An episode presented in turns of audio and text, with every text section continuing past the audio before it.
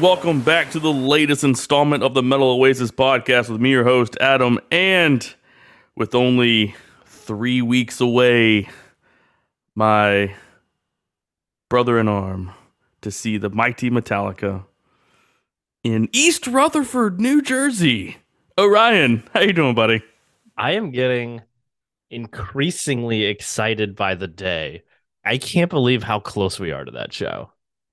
It still feels like an incredibly far away thing because we bought tickets what almost eight months ago, Yes. and now it's like oh, it's it's a couple of weeks out. We actually need to start figuring shit out, planning everything.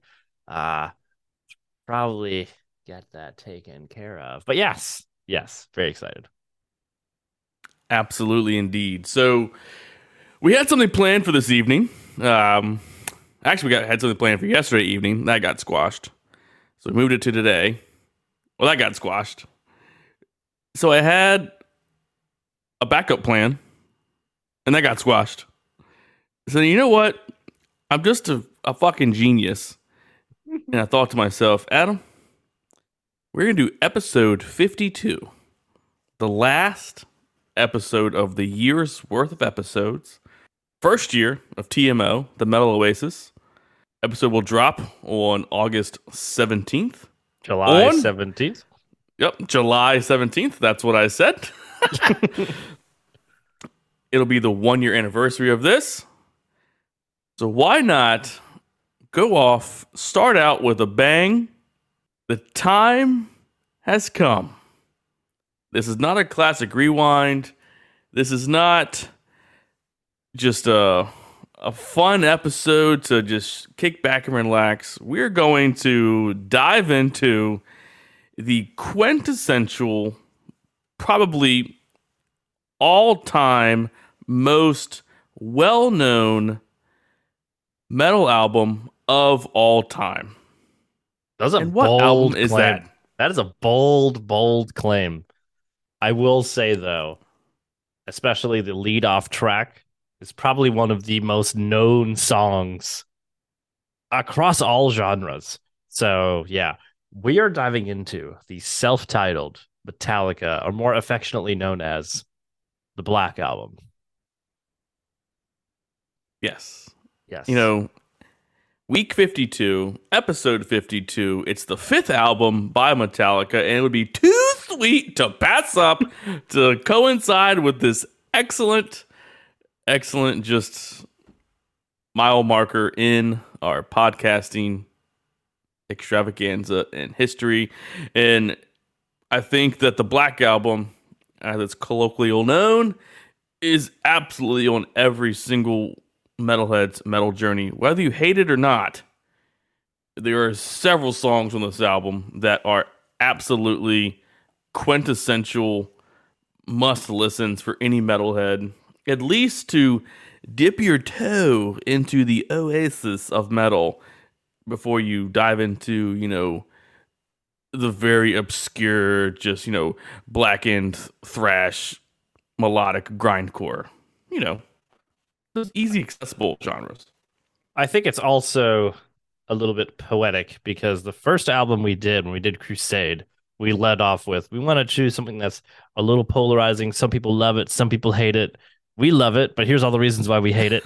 Uh, so it makes sense with Metallica, and I'm sure people are like, "Wait, the Black Album? What about puppets? What about Justice?" Shut up. Uh, we'll do those at some point, but right now, And I have other ideas for those albums too. Oh yeah, I don't know. We may end up just every week. So this week we're doing this album by Metallica. This week we're seeing Metallica. And tonight we're seeing Metallica again. Uh, but no, for now, Black Album just it just makes so much sense. It was just one of those we were going through all of our options. We had our, our lineup of things. Things kind of fell through, and then we were like, Black Album. Oh yeah, let's just do the Black Album. As soon as you said that, I was just like, easy. Yeah, normally we have a little bit of deliberation, or well, what if we save it for this person, or maybe what about this week? But when you were like Black Album, just like, yes, Yes. yep, easy choice. It's one of those albums that make, takes very little, I think for a listener, takes very little prep work, but you know, there is just so much to be discussed about this album. There's I mean, so many different covers, so many different influences. They had the huge, huge, big box release. Uh, was it two years ago for the 30th anniversary? Yeah, I kind of wanted to scoop it.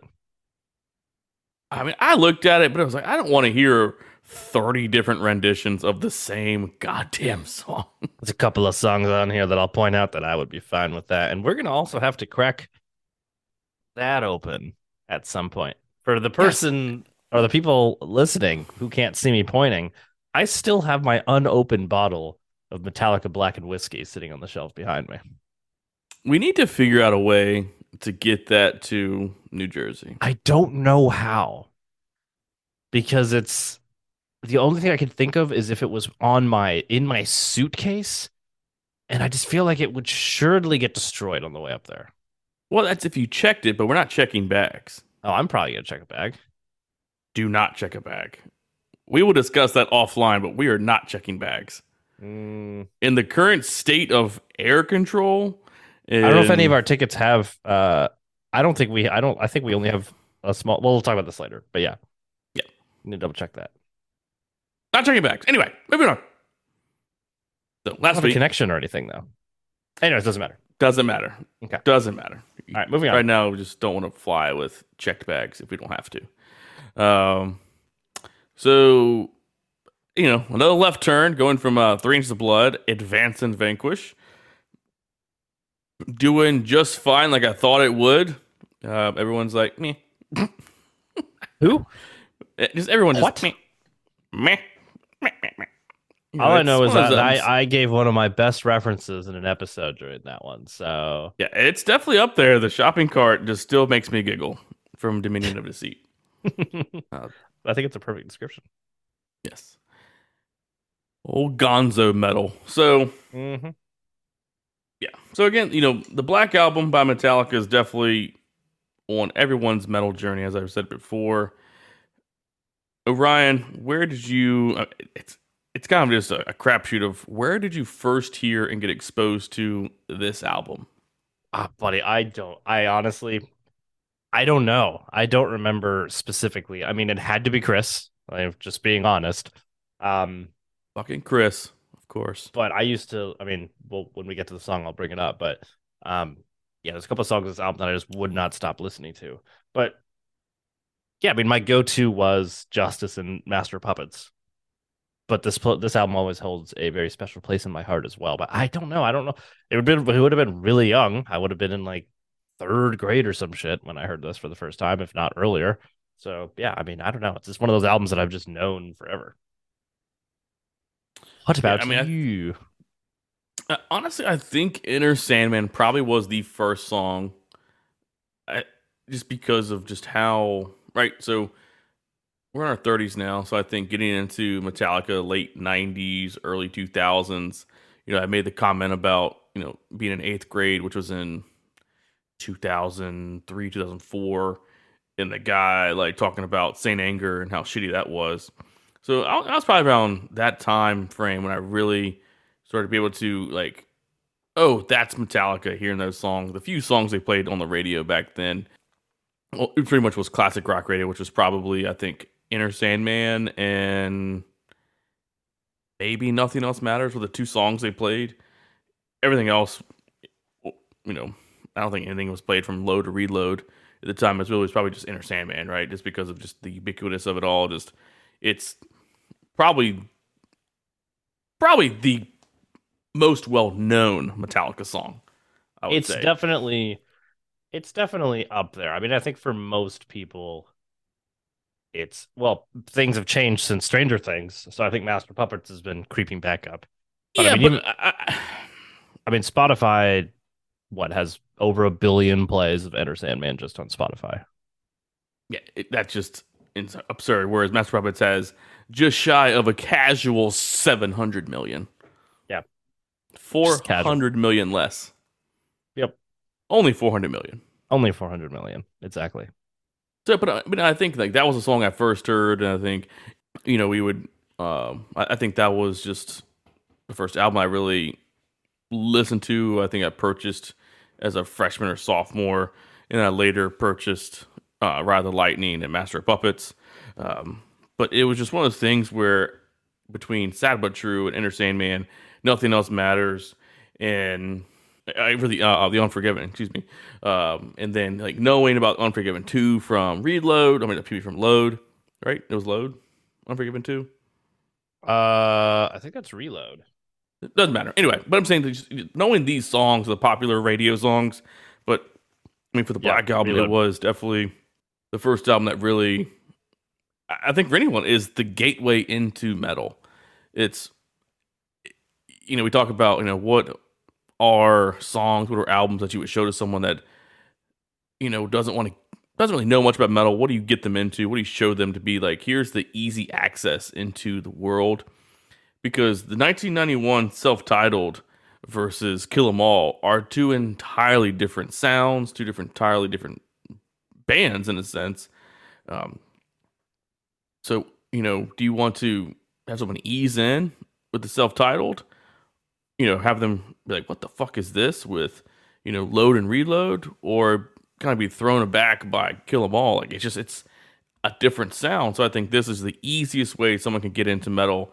And people talk about all they want, how they sold out after And Justice for All, but I think it was just seeing so many documentaries and knowing what I know about the band. I feel like it, it seems right. You know, we're young, we weren't alive. Well, we weren't live, but we really weren't. We were infants when this album first debuted. So knowing what the scene was like in metal and what it was like in music, I mean, you've got to you can't do the same thing over and over again, which I sometimes think that's what is been a part of Metallica, Metallica's success. Because if you look at the big four of thrash, yes, Slayer had an excellent career. Anthrax, Megadeth have had excellent careers, but you know, did Slay does Slayer sell out arenas? Does Anthrax sell out arenas? Does Megadeth sell out arenas? Yeah, they can probably sell out, you know, big sheds, you know, three, five thousand, six, you know, six thousand venues. But Metallica's selling out 20, 30,000 person stadiums. Yeah. You know, and it's is it the accessibility of this album? I think that has something to do with it for sure. And yes, Megadeth still has just put out a new album. Metallica just put out a new album. I mean, Anthrax hung it up. I mean, uh, Slayer hung it up a couple years ago.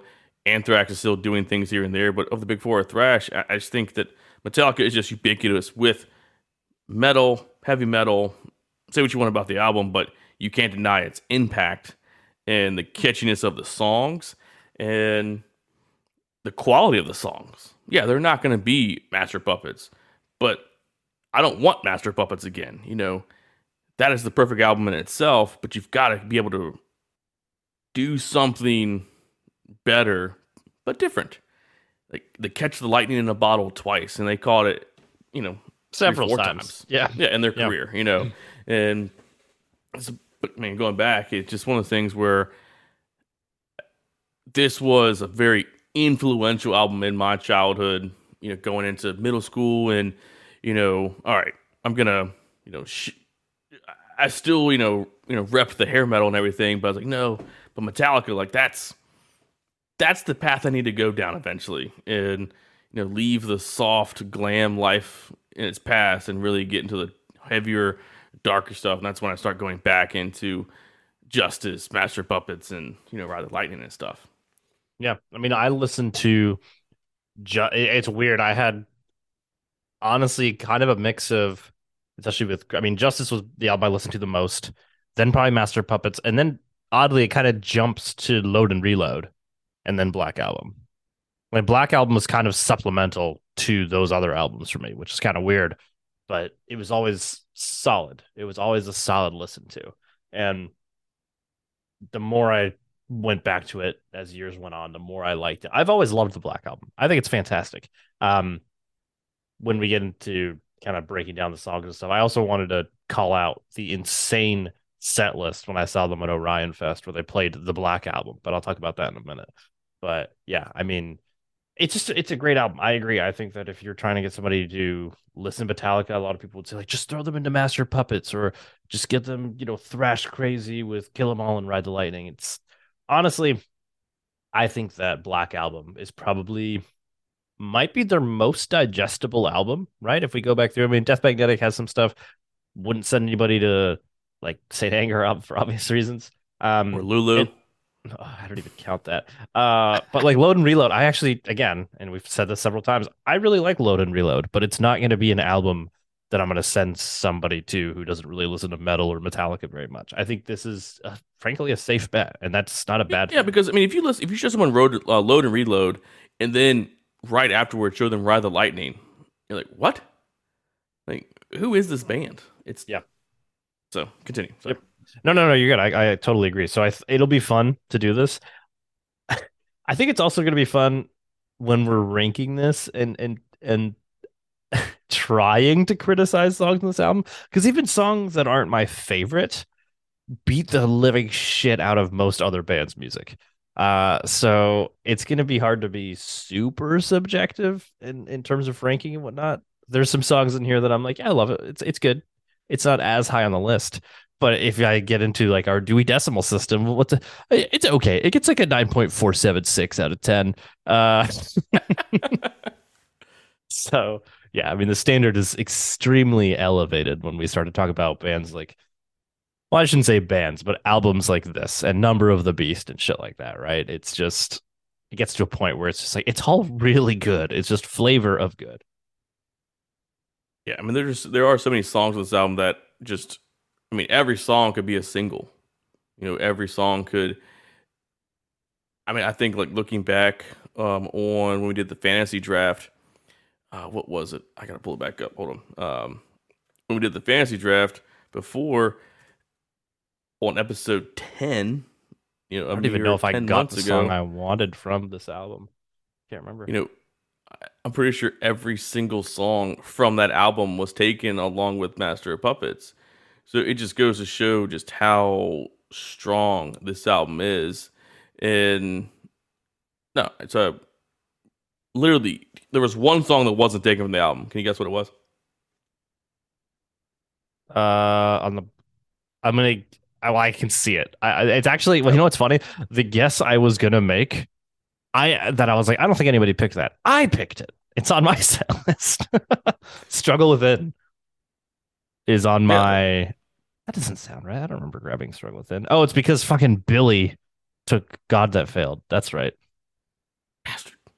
But yeah, I mean, nothing else mattered was was the lone song that wasn't taken from that album just because it was a ballad, you know. And I don't need that song to be in my, you know, set list. But literally, the first five albums, only four songs are made: Kill 'Em All, Ride the Lightning, Master Puppets, Justice for All, and Black Album. You know of those five albums, only four songs remained. Everything else was selected. So Nothing else matters doesn't surprise me in the sense of like all of us were like, yeah, I mean, you, you would No hear that no matter what. Eye of the Beholder would have been kind of a weird choice. Escape, I have a funny story about that in a minute. The only song on here that's actually uh, is kind of a banger that should have made someone's list is Metal Militia. I forgot that we didn't pick that song. That song's awesome. We did pick every other song on that album, but Metal Militia would have been a solid choice too.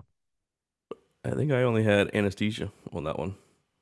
Uh, oh, and Which- uh, whiplash. So as a call out, I can't remember if we've talked about. I'm sure we talked about this last year, but if you haven't watched S and M two and watch the cover, the the bassist play anesthesia, yeah, dude, on the on the on the uh, was it, it was on the bass. Oh, the upright bass too. Yeah, that Yeah. was interesting.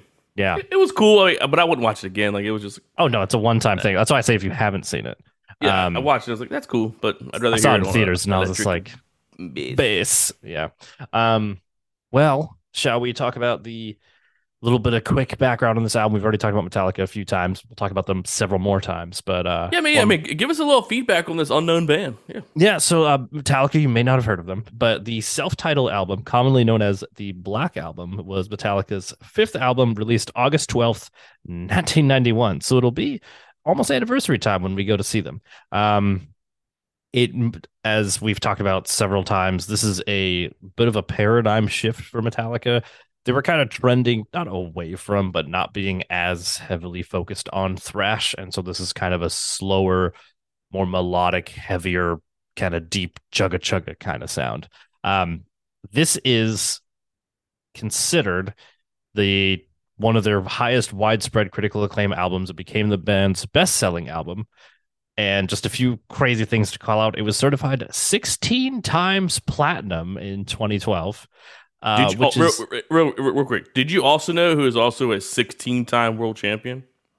uh, is it the Macho Man Randy Savage? No, sir. It is Joey the Jaws Chestnut, 16 time mustard belt champion after he Oh, downed right. 62 hot dogs. Did you July know that the number of hot dogs that he's eaten when, if you were to stack them, I think vertically, is three times higher than the Statue of Liberty? That's awesome. Is it? Yeah, that's a lot of hot dogs. yeah. I ate two in 10 minutes the other day. He How ate did you feel? 62. I felt fine because I didn't eat 62. I ate two. I have a challenge for you.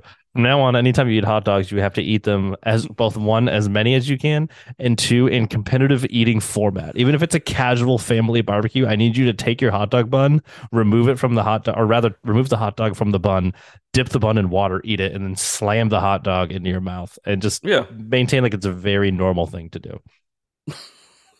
And Okay, everybody's like, "What are you doing? What are we talking about? Is this the Joey Chestnut episode? Is that what we're doing?" Hey, welcome back to the Joey Jaws Chestnut podcast. Oh God, I don't want to. right, 16 time platinum for Metallica. What else? Oh yeah, yeah, yeah, uh, and a bunch of other cool shit. So yeah, this. I mean, uh, people like it. They don't. They don't need to hear. They know. They know what this album is. Let's talk album cover. The cassette that I had couldn't see shit. It's just just black. Uh, you know what's funny is that for the longest time, I didn't even know that Metallica's name was on the album cover. I thought it was just the snake. I thought that was it uh, until later on. And when I got to see a CD case and higher, clearer resolution, I was like, oh, the fucking band's name is on there. And then another thing, if I'm not mistaken, on the insert for the Black Album, there's like silhouettes of the band members' faces, if I, I think. And Yeah. Chris made it's actually pretty sweet. I, I don't I don't think either of us have it anymore, which is unfortunate. He made a fucking ceramic box. Like he sculpted a case with their faces on it. And it was very well done. So Chris, there you get a shout out from your art project from like I don't know, 1998. Uh, it was pretty sweet. Yeah, same here. I You also I think- sculpted a, a ceramic box. so I, I think the CD I had was so faint I could even barely see the coiled snake from the Gadsden flag on it. it. It really wasn't until I had, uh, I think, for Christmas one year, my mom bought me some. It was like one of those DVDs of like behind the music, and actually like dove into the making of the Black Album and the the the bullshit that went in behind the recording, and it like did interviews with all the band members and everything. And they actually talked about like, the design, and it shows like the the giant like um template that they were using. It's like, oh, it says Metallica on there. So they went and grabbed my CD. I was like, like held it outside in the sunlight. I was like, oh shit, it is there. How cool is that? But I can't really give an honest opinion without joking because I just think it's very much like Spinal Tap. You know, it's like, oh well, this one's blacker than black. but this one goes to 11. Yeah, it's like this one's like just it's a black album cover, and whereas we like you know we talked about Advance of Vanquish how cool that album cover was because it was just a unique a unique piece of like artwork with like the battle scene and everything like that. And previous albums we talked about, whereas this one I can't really give a definitive and appreciate the artwork behind it because it's just so classic and other bands have done this where they've just like you know no name no logo it's just this is the album whereas yes it's embossed with metallica in the upper left hand corner it's got the gadsden flag coil snake in the bottom right it's also embossed but it's just anyone that's in metal knows this album. You just say the black album and yes you think metallica you think the white album the beatles like they're just so ubiquitous like that. So, yep. I mean, it's yes, it's cool. I think if you're going back in the catalog, it's a very strange departure, going from you know Kill 'Em All with the bloody hammer to the electric chair and ride the lightning to the graveyard with the crosses and the marionette and master puppets, and well, also the, Just the placement of the name, like the band's name, is top, middle, front, center with the same yeah. font and everything, and all all all of those albums. Yeah, and this one is just it's in the shadows, catty cornered in the left hand and a diagonal. Mm-hmm. So it's it's a definitely it's a big you know departure over here, and they, they talk about that in the documentary. They talk about it in like magazines and everything like that. And they wanted to call it Five, or they wanted to call it Don't Tread on Me, or one some other song title, but just eventually just settled on just it's called Metallica. It's simple. Just let the music do the speaking, which I respect that from the stance of, you know, coming from And Justice for All and how you had their their first music video with one, it really kind of it was on MTV, so it has that you know that reach to reach you know non metal heads or people that say, "Oh, I love Ratt. Well, here's Metallica you may have heard of them and you get to see them, you know, in, in the music video for one. So this really steps it up, but it's, I mean, it could have been a, a make or break. Granted, the songs are what held the album together, but just looking for the album cover, it's like, it's just black. Like, that's it. But I think going into 19 in the 90s, like things are just changing. And you can't just. Yeah, I mean, we love over the top album covers today. I think I wish people more people did that. More bands put a lot of effort into the album covers. I mean, like Trivium with the, what the Dead Men say. You know, it's like I hate that album cover. I think it's lame. But what the Dead Men say album cover? Yeah, because it's just black like a hard one. I was like, nah. I think it's cool. I know you do, but because you like, you like that album a lot. But it's just I do. I think it's clean. Whereas this one, it's like whereas the other albums, you know, like, the like, difference between? Like I mean, Master I, Puppets I, in Rather Lightning are just so just iconic covers. Yes, yes. You know, Reign in Blood is a iconic cover. Mm-hmm. And you go through later albums, and they kind of it's a returned right. So like the the way the Metallica logo is in the top left and the the uh, lettering, the format of the lettering, that kind of carries through into Load and Reload also. But then Saint Anger, it's just fucking its own dumb thing. Uh, yeah. But then you look at Death Magnetic and Hardwired, and even the M for 72 seasons, and they're back to the original, back to Justice, like the form, the the uh, uh font. There we go. The font for for the band name goes back to the how it used to be. Yeah. But anyways, yeah. Well, are we ready to dive in? Well, before we dive in, let me read you the set list from Orion Fest 2012. So the first night they played Ride the Lightning in its entirety, and then they played the Black Album in its entirety. But this is what they started with. Like this, this I went back to the set list because I was like, I remember that show being ridiculous. But listen to this. So they open with Ecstasy of Gold, which they always do. Yep. And then the first song they came out the gates with was Hit the Lights. They opened with Hit the Lights. Wow. Second song, Master of Puppets was the second song they played. And then they played Fuel, For Whom the Bell Tolls, Shortest Straw. Then they started with Struggle Within and played the Black Album in its entirety, back to front, got off stage, and then for their encore, they played Blackened, One, and Seek and Destroy.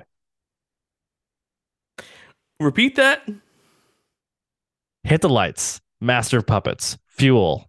For whom the bell, bell tolls. Shortest straw. Black album. Back to front. Struggle within to enter Sandman. Get off stage. Encore.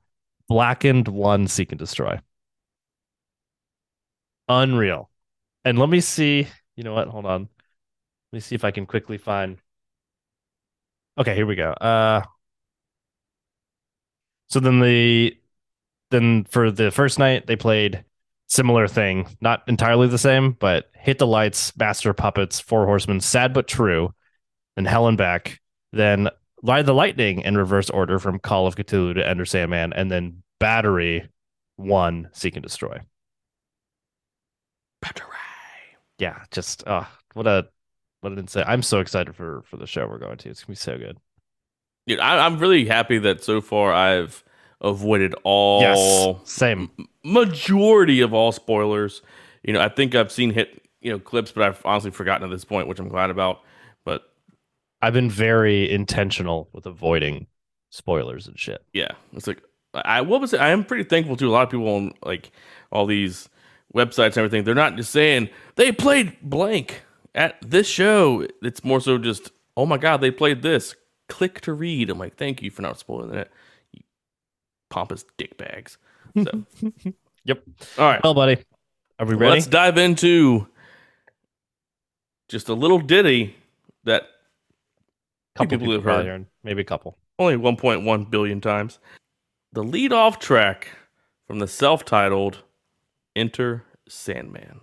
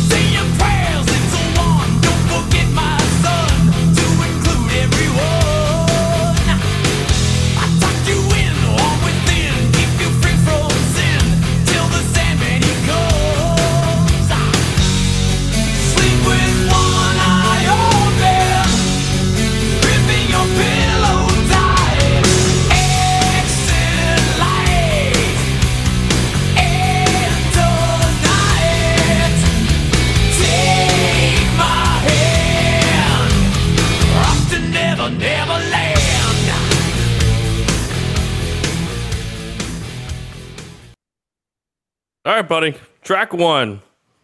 Enter Sandman. What do you think? End of big tip. I can only hear that. I mean, this is what can you say? This is just such a well-known song. It's just a complete classic. Blast this shit in any arena. Everybody's gonna flip out at any sporting event. Everyone's gonna grip their beer just a little bit tighter and just be ready to punch someone in the face. Enter Sandman, it, it's just it's such a known standard in music, and I don't just mean in metal. I mean in music. This is one of those songs that if you were to play Enter Sandman and be like, raise your hand if you've never heard this song before, very rarely will you have someone raise their hand. I mean, it's just so known. I mean, maybe it's not your favorite Metallica song, fucking whatever, but yeah, I mean, it's it's classic, absolute classic absolutely. I mean, it's it's funny where you know I, I always think about like the Super Bowl, right, with football, and why Metallica has never been able to play the, the halftime show during the Super Bowl. Because like whenever you come back from like a commercial break, they're always playing like metal songs, like Enter Sandman, Crazy Train, uh, Back in Black. Um, it's just funny, like they're playing that in the stadium, but like why is that never like a actual you know, halftime show for the band. Like that'd be awesome. Like be a prime stage for the band. Uh, you know, Virginia Tech. Yeah, they use this song in the stadium, right? and I was trying to figure out where they set off a seismograph back in 2021, I think. I don't. No, yeah, I remember hearing about that where they, the fans were so loud and the jumping up and down in the stadium, it caused the ground to shake because of this one song. And I think that's pretty cool if you think about um you know, your typical college person. They aren't metalheads, right? But for, you know, these, you know, random, you know, sorority girls and just goobers at a football game belting out exit light, enter night, that's awesome, right? Nonetheless, like that's just pretty cool. Like just that a metal band has fans at a college so hyped that they're registering to what could be an earthquake. You know, I know at the Richmond Coliseum, Metallica cracked the dome because they were so loud back in 1991. That's insane. Yeah. Love it. Love it. So, I mean, again, I think with this song, if this was any other band, this would be a certified 10 out of 10. But this does not get the stamp. Does not get the stamp from me. I think it could be just a sign of fatigue. Mm. It is Mhm. a great song. The build up from the beginning, where you've got the opening riff and then just that thick, just underlying underlying bass tone that I'm very thankful that Bob Rock did for Jason to really bring up the thickness and Yep. the bass in the records after following Justice. And just a Yeah, they're like, all right, fine, we'll let you be heard on the album. Shut up. and it just boom. And then on the documentary I, I saw, you know, James talking about the, the thickener. It's just a third guitar, just just doing nothing but just heavy chugs the whole time. So it is like sonically, this album is great through and through. The guitars, the bass, the drums, everything is loud and just oomph in your face, makes your speakers want to blow. Right. So lyrically, it's cool. It's fine. It talks about the Sandman, just kind of just to take you in your dreams. But you know, it's just you know, is it a perfect metal song? Probably. You know, from the guitars, the solos, the drums, the lyrical content, the vocal delivery, Yeah, the it's got delivery everything you'd want in a song. But I think you and I are just too jaded at this point to really say, yeah, I will say it is it is an absolute classic, and it's a it's a phenomenal song. Is it my go-to Metallica song? No. Am I happy every time I hear it? Totally. I will never be mad to hear this. I mean, we've been to shows before where a song comes on and we look at each other, not comes on, but they start playing a song. And we're like, "Mm, no. hello, Trivium. but when Enter Sandman comes on, which inevitably it will, my reaction isn't going to be like Sandman. It's going to be like, "Ah!" it's going to be awesome. Exit! exactly. just like shaking you the whole time, kick you down the stairs, and you're like, I'm s- like I'm singing three flights down, and you're like, enter night. Yep, hundred percent. That's exactly what's gonna happen. and I'm like, coming down, it's like, take my hand, and you're like, off to never, never land. I can't wait. That's exactly what's gonna happen. Like, That's come on, exactly Peter. So, all Let's right, do it. next track, sad but true by Kid Rock. Ugh.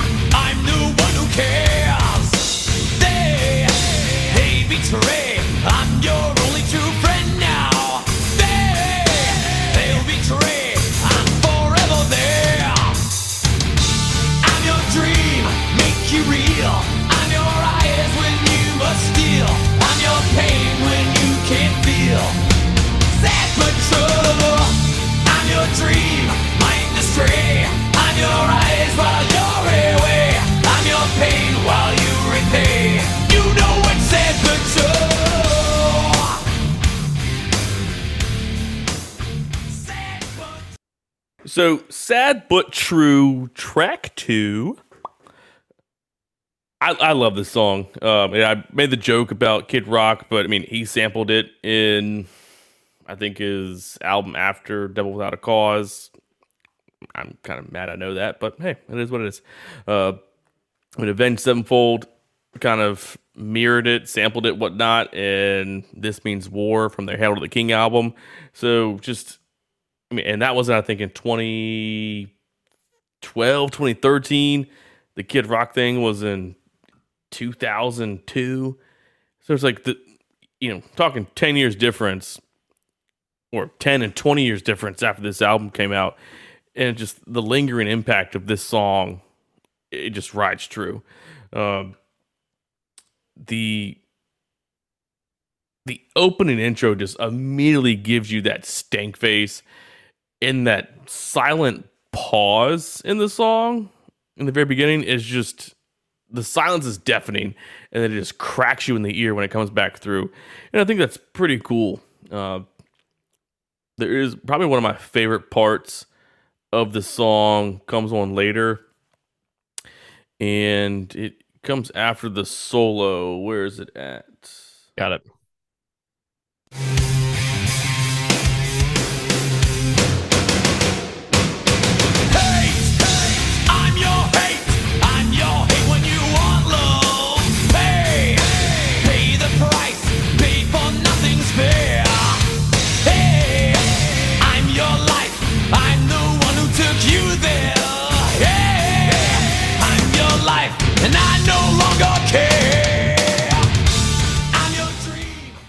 Just coming out of the solo and it just says hate. I'm your hate. I'm your hate when you want love. Pay pay the price. Pay for nothing's fair. As a you know 14 year old kid and hearing that just bellow out of the speakers i'm just like yes. Hate. I'm your hate. Just that is teenage angst through and fucking through and you know, again on the solo, I mean, Kirk Hammett's great on this solo. I think it's really cool and kind of he just all these solos are cool. I think for him, but I really like the Sad but True solo a lot too. So, yeah, I mean, you said it earlier, but stank face.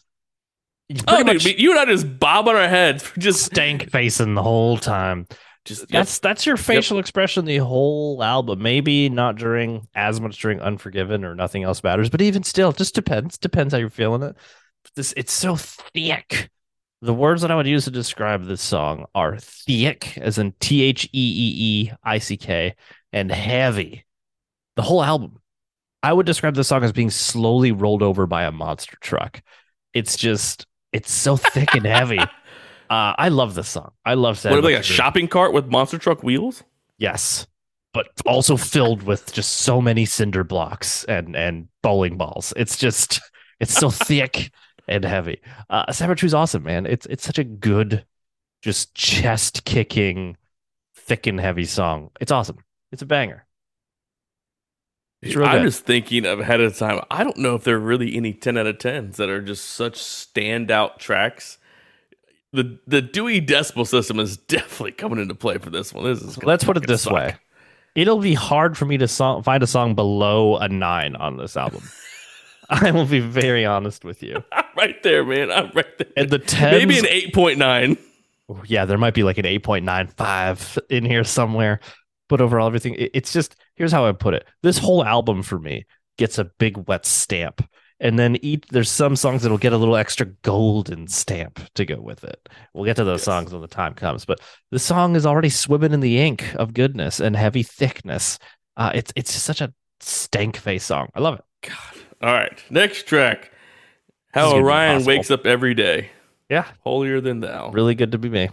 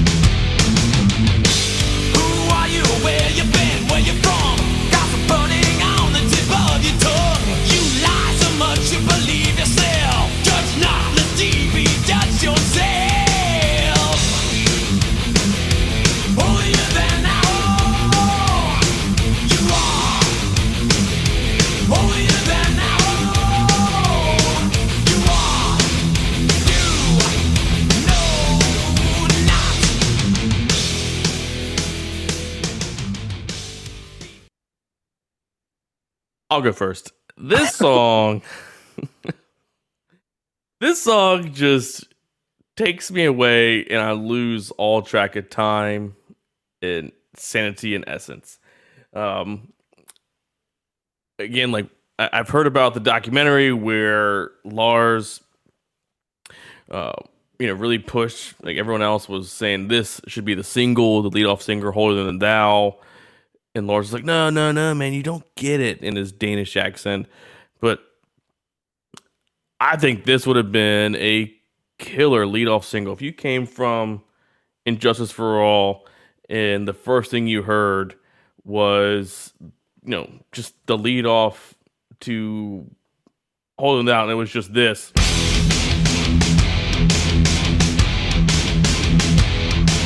You know, I, I think, oh, Metallica fans would be like, oh, sweet, they're back. Nothing's changed. And it's got that really just thrashy, groovy, just oomph in your fucking face. So, like, my absolute favorite part of the song is right here.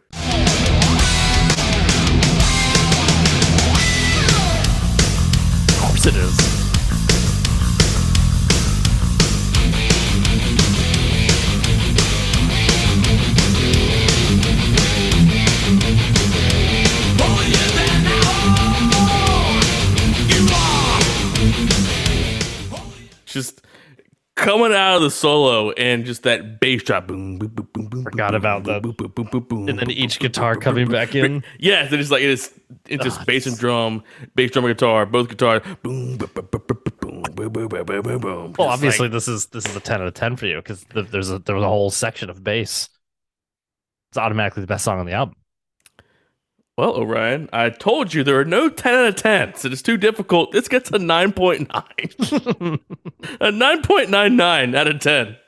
and everyone needs to understand because they'll be like, "What? What? On this other album, you had several ten out of tens. That's a ten out of ten for that band. A ten out of ten for band X Y Z versus the worst song on this album may not make the cut." There's actually so a couple of funny call outs. One, um, I always like to read, you know, re- like reviews and things like that, and just comments for individual songs. And one of my favorite comments is, "It's one of the quote unquote worst songs on the album."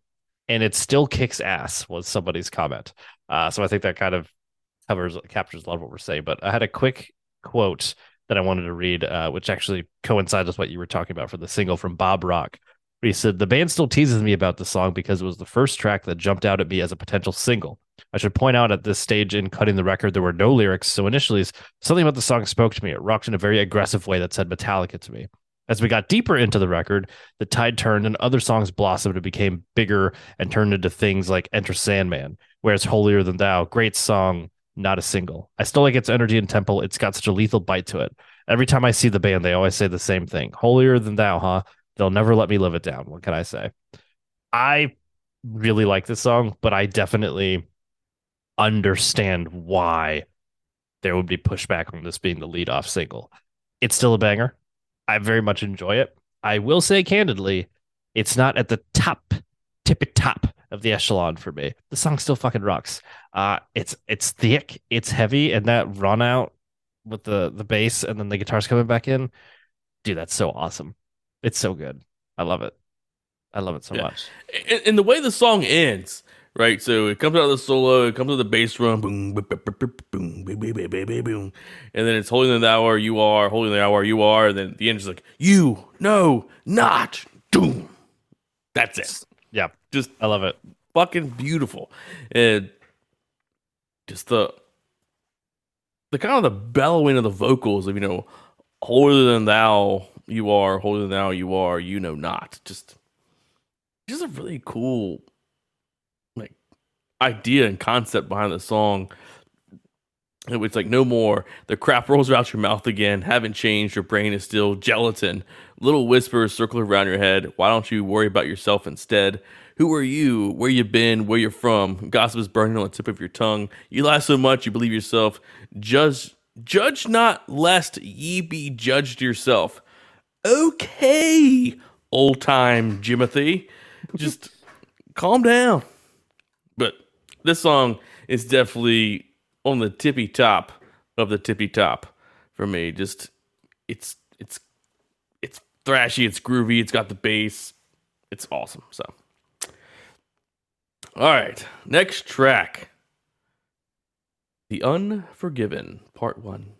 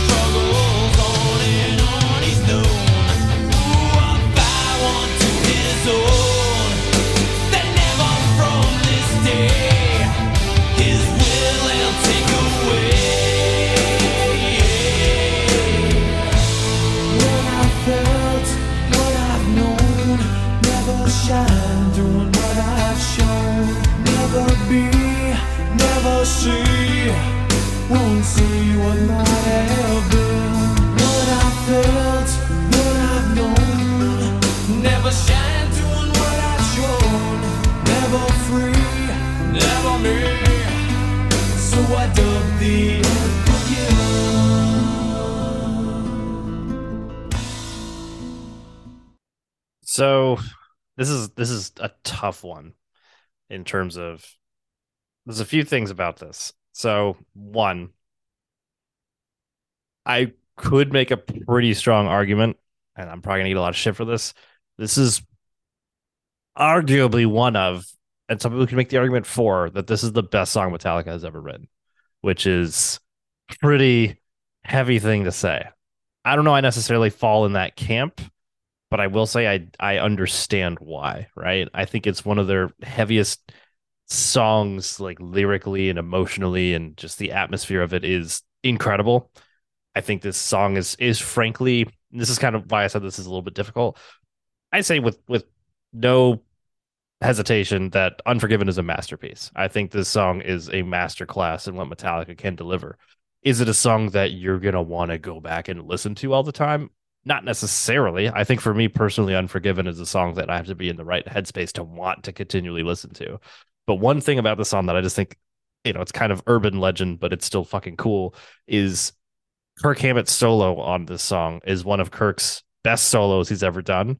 And the video where they're, you know, creating the Black Album and him and Bob Rock are just like butting heads and he's just just Bob Rock is so sick of Kirk's antics and shit and not recording a, a good solo. And then eventually he's like, fuck you, impress me then. And Kirk's like, well, fuck you then. And he does this solo is unreal. Uh, it's such a cool video. But yeah, I'm gonna go ahead and say it. Unforgiven gets one of the stamps purely because of just how influential the song is. I again have to be in the right space to want to listen to it regularly, but I mean you can't deny. It. I think this is a phenomenal masterpiece of a song. I, I agree. As much as I like this song, I think 14 year old Adam and 33 year old Adam would would be on different pages. I liked this song a lot in the beginning because it was more mel- more mellow. It wasn't aggressive, you know, like Holier Than Thou or Sad But True. It was like the ballady type song of the album, which I really liked as a kid. I mean, coming from the hair metal stuff. But now you're absolutely right. It's this is not a go-to. you got me in the right headspace for it. You know, there are times where I'll just go ahead and do the run.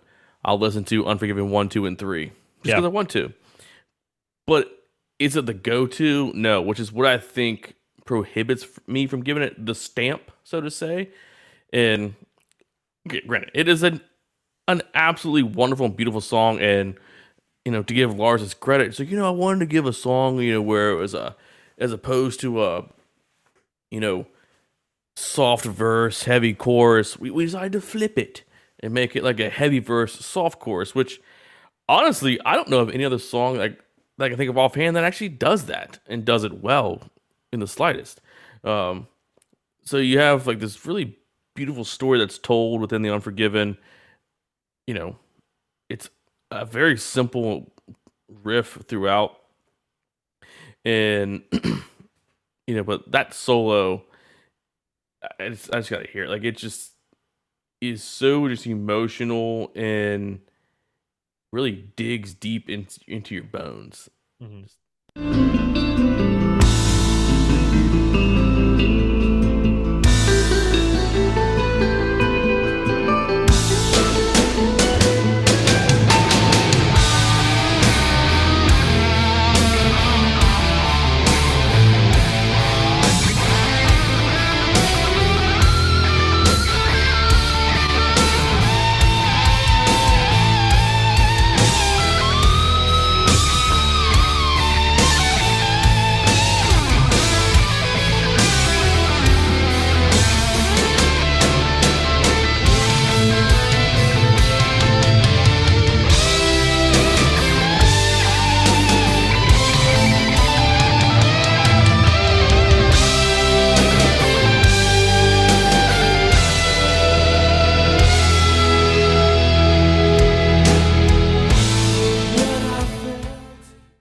mean, granted, it's not like a, a mind bending solo. just It's, gonna say that. Like It- people are gonna be like, "What about Yngwie or or you know Dragon?" Like it's not that fast. It's not that crazy. It's not that technical. It doesn't have to be, right? It's just it's such a strong solo, and more than anything else, it's just it works so well, and you believe it so much. Like it just fits perfectly.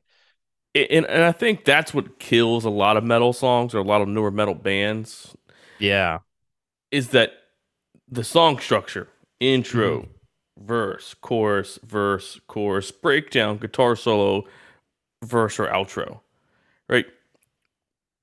The guitar solo should fit the song. yes, And if it doesn't come naturally and it's being forced, then it doesn't fit. Whereas, yes, you hear the urban legend, you hear the story about Kirk and writing the solo, but it, it just fucking fits with the song. It's so emotionally impactful. And yes, it's got some, you know, quick picking, it's got some noodling, so to say, on it, but it just fucking fits. And, and you're right. Like, it's, you know, is it one of my favorite solos of all time? No but it's definitely up there. Like it, it is like just a good solo. It fits well. It's pleasing to the ears, and you know, I, I think what makes a good song is when you start it and you blink and five minutes have gone by. Yeah. You're like, Yeah. oh, I just it, just it just transports you to to a different realm, a different sphere, and you're just like, where the fuck? You just got to start it over because you're like, I just lost five minutes of my time, my life, Yep. because I was listening to the song and it was so awesome. So definitely a good song. I mean, for me, I've got me in the right headspace. Does not get the stamp from me, but I appreciate it for what it is, and it's definitely, you know, a great, it's a fucking killer song. So Yep. And that's why I say this is hard and even like ranking is impossible, right? Because Unforgiven to me is a masterpiece. It's an iconic song. I think the solo is iconic. If you were to say, well, then you must want to listen to Unforgiven all the time. No, no. Even if I'm listening to this album, sometimes I'll skip Unforgiven, but that doesn't make it any less of, of an absolute masterpiece. So, Yeah, it's not it's yeah. not a skipper in our eyes. It's just is it what I want to listen to at that time? Yeah. But when I want to listen to it, it's a banger. yes, You know. exactly. Exactly. So, all right, next track. Wherever I may roam.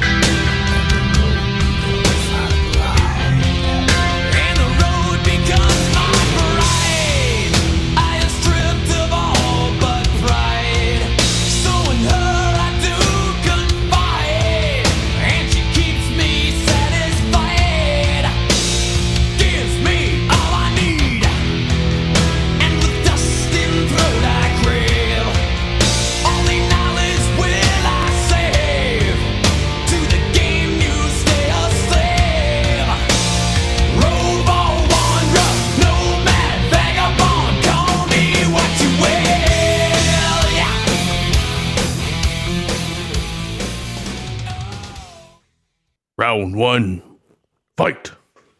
yeah, exactly. Every time I hear the beginning of that is I love that. It just makes me think of Mortal Kombat at the very beginning of the song. I always feel like it.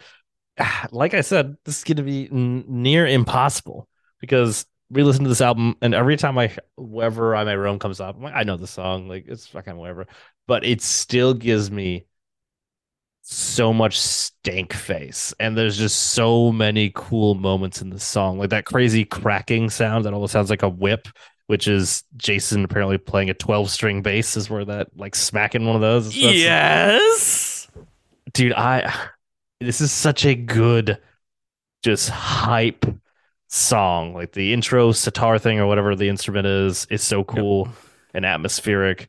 Uh, just like you kind of imagine like roaming the desert and it just all sorts of cool imagery comes to mind. Is it a little formulaic? I guess, but you don't fucking care. The song is awesome. The song is awesome.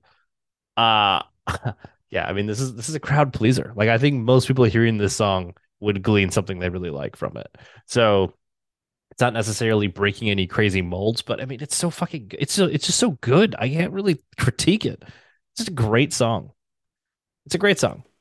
Yeah. The I mean for me it's surprise surprise. There's some cool bass in it. What is that like? just yeah, that the we talked about it on it was actually episode nine. I, I misspoke earlier, uh, but it was episode nine. We did the Metallica fancy draft, and Billy, that sack of shit, snagged that as his main set closer, and I was like, "You bastard! What an awesome set to close your album or close your song, close your set, right before the encore." And I mean, you're right. It's like just that with the sitar and just that crack of the bass.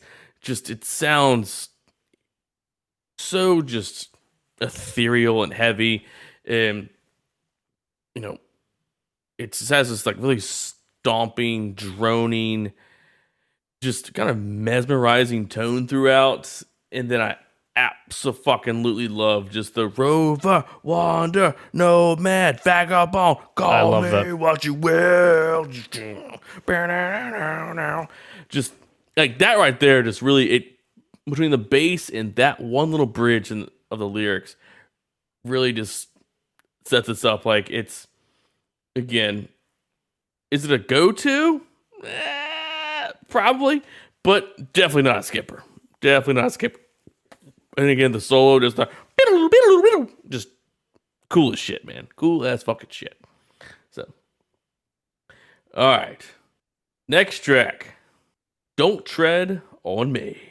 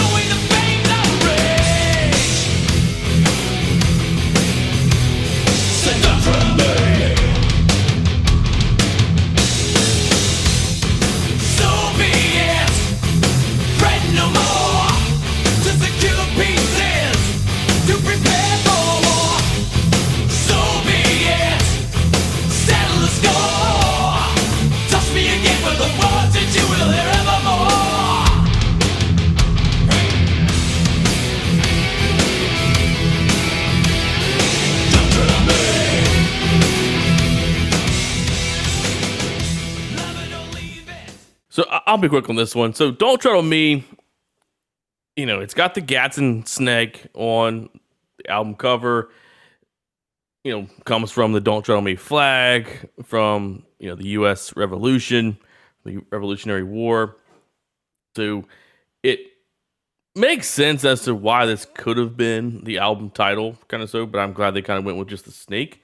So you could even call like the Don't Tread on Me album kind of thing. But, you know, it's got a really cool, just, it's got the intro that kind of just emotes the kind of emotions of, you know, the Revolutionary War instruments of like going into battle. But really, outside of that, I'd like the song a lot, but let's take it back. I like the song, but I don't know if I like it a lot. Actually, Hmm. it's just after listening to it and kind of running through my head all, it's like it's just one of those things where it doesn't ever really change. It's just the same stomp kind of throughout, which is fine. I mean, I'd love to see it live. Don't get me wrong, but I think that if they played this instead of say one in a concert, I'd be like, I don't know if I'm happy with that substitution. You know, like I something like like it's or if they played this instead of sad but true. like- Mhm. Is that oh? It's a deep cut, sure, great, but is it the right deep cut? You know, so that's what I'm going at with that one. It's, it's Yeah, I, I mean, honestly, I'd have to agree with you. Don't Tread on Me has never been super high on my list. I, I think it's a cool song. I think the intro is really cool. I love the when James says "Don't tread on me" and the guitar's going with it is super badass, and his vocal delivery is pretty strong on it. Uh, he describes "Don't tread on me" as just one of those "Don't fuck with us" songs, which I think is is a fair fair assessment to make with this song. Overall, it's still it's still really cool, right? Like I don't dislike this song, but it's not as highly ranked as the others. It's still a badass song. I still think it would it's it's it's a very cool song. It just doesn't hit on as many cylinders as other songs on this album for me. Yeah, I, I think too. It's if you were to, I think seen it in its entirety. You know, like just like cool. talking about, like like talking about like life is but a dream with Tom a couple weeks ago, from the Avenged Sevenfold. It's like some songs are better within the album versus a standalone listen. You Mm. know, Mm-hmm. like going from fits- where in my yeah. room, like going from wherever I may roam to to now the next track through the never. It's like it's a perfect just transition, right? Placements, everything. So, all right, uh, from the 2012 cinematic debut, through the never.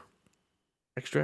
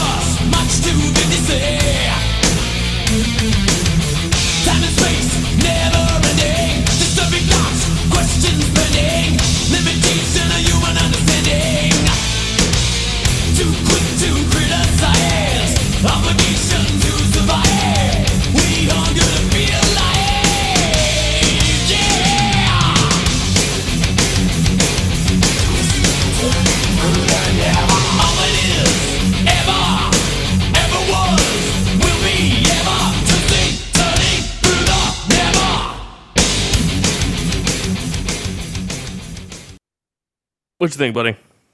I, I'll be fairly quick. So for me, uh, it's a a little bit similar to "Don't Tread on Me" in the sense that it's not as particularly high on my list. However, I will also say this song is a bit of a sleeper for me. Um, "Through the Never" was a song that I would sometimes skip. I always enjoyed it, but I never really, really gave it its its just due. But it, it is it is a cool song. I don't know if it's necessarily as strong as some of the other songs on the album, kind of similar to "Don't Tread on Me." but especially the pre-chorus, the twisting, turning through the never, and then moving into the chorus. That part of the song is really cool. The delivery during the actual chorus is badass. The solo is pretty solid. It's a cool song. It's definitely still very, very good.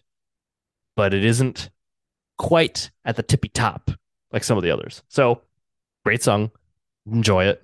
Don't often skip it. Just doesn't quite hit as heavy as some of the songs we've talked about and some of the songs we're about to talk about. Yeah, I mean, I um, I meant to mention it last last song. So you had "Don't Tread on Me" on your fantasy draft, and then I had "Through the Never" at number three on my Wow. set list. I love this song. I think it's great. Just the the intro into it all. It's it's kind of similar to "Don't Tread on Me" in terms of like it doesn't really change much throughout the song, but it's that you know twisting, turning through the never. And I think what really probably gives it a little bit more praise than it maybe just just due is the movie.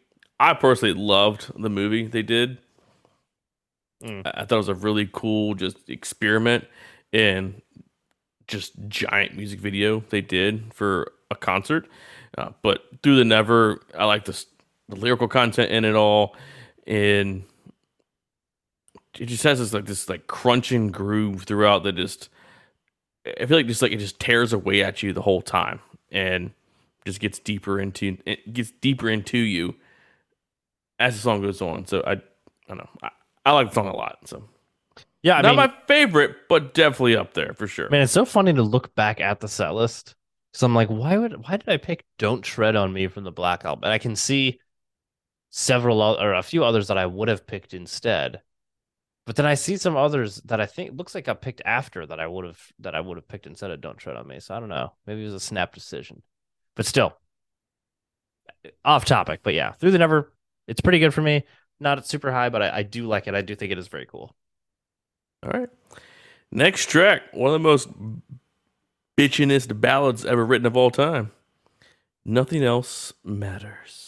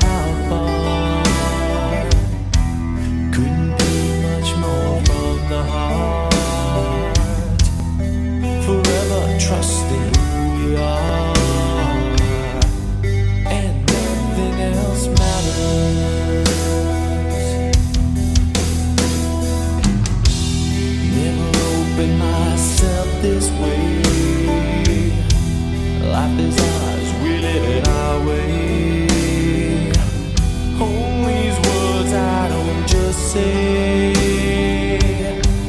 and nothing else matters.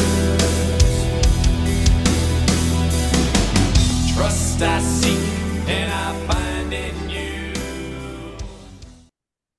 Um, this is gonna be this is also a tough one, but I'll I'll try and be pretty succinct with this. So there's a cool moment recently where uh Metallica was interview uh, interviewed on I think they were on the, the Howard Stern show. Uh, they were promoting the Metallica blacklist with like you know covers and things like that. And Elton John came on and they were talking about nothing else matters. And Elton John said that he thinks that nothing else matters is one of the best songs ever written and James Hetfield just like loses it on stage and he's like tearing up and stuff. I gotta say, I'm gonna I'm gonna have to go ahead and agree. I think that nothing else matters is one of those songs that, regardless of your musical genre preference, whether you're into metal or country or hip hop or black metal, whatever the case may be, this is one of those songs that even if it's you're not into ballads or you're not into rock, I frankly don't think you can criticize this song. I think that nothing else matters is is it's it's an iconic it's a perfect song. It in my opinion it really is. And you know me, I'm not a huge ballad person. Like I got to be in the mood for ballads. I'm not typically in that space. Um and I am a big Metallica fan, but I would just critically say that nothing else matters is is frankly a flawless song. And there's a reason that this is one of the songs that kind of catapulted them into the realm of superstardom. It was lightning in a bottle when they created the song. So I'm gonna go ahead and say it. Nothing else matters is a 10 out of 10, even on the Metallica scale. Wow, that's Might be surprising, but that's yeah. yeah. Uh, if this was the number one album or number one song on the rankings, I would probably punch you in the dick. Um, wouldn't say it's my number one. And that's again, it's kind of similar to what I talked about with Unforgiven, right? There's a difference between how I subjectively score a song versus how I rank them in terms of preference, right? Like you can say Yes. XYZ movie is better than this other one, but which one do you like watching more, right? And it's the same thing. You like I, I say nothing else matters is, is frankly a perfect song. Is that the song I'm going to go back and listen to every time I pull up this album? No. But do I have anything critical to say about this song? Also, no. I think my only criticism is just um, the overabundance in which you hear it, kind of similar to Enter Sandman. I mean, it's everywhere all the time, but I don't think that diminishes the quality of the song itself. It just diminishes how likely am I going to go back and listen to it regularly. it's yeah, it's Um, got the it's got the fatigue factor Yeah. in it, Yep. so to Yep. say. But I mean, Yeah. I mean, and I echo everything you say. You know, I, you know, when when we decided to do this album this evening, I just went back and just watched all the music videos and was listening to all the tracks one by one, and you know, this was another song that really solidified. I was like, man, Metallica's awesome. Yeah. Have you heard Nothing Else Matters? It's great. and you know, it's like, man, I can play Nothing Else Matters on guitar. Can you?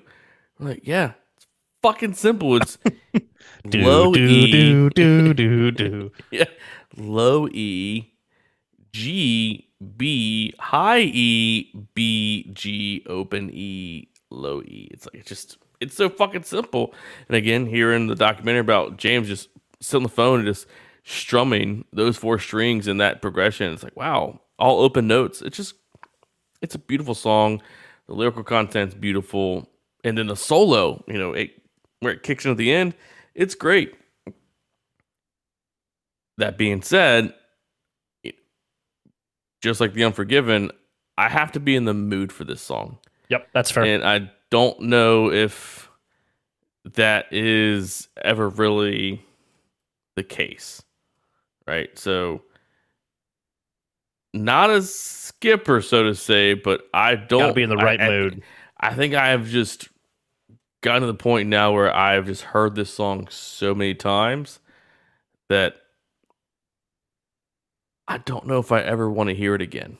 Oh, see, I wouldn't go that far, but I would definitely say If- you know, if, if we see it live, I will be like so fantastic, like so ecstatic. But I just don't know if I just ever want to. I've heard it enough, you know, Yep. man. Like, I get that. It's gonna be fun when we get to ranking and people are like, "But you said the song was a ten out of ten. Why isn't it your favorite?" Because the song is amazing, but I don't necessarily go back and listen to it all the time. It's Yeah, like if you have a favorite piece of art, like you're not going to go back and only look at that thing over and over and over again to recognize how good it is. I- but also like in this album too is one of the biggest it's a 16 time platinum album. Yeah. everyone knows this. We've heard it a thousand times. You know sometimes some songs you know with other albums like oh man i love this song. It's a 10 out of 10 because i haven't heard it a thousand times right? So i think that also plays into it so. All right next track. Of Wolf and Man.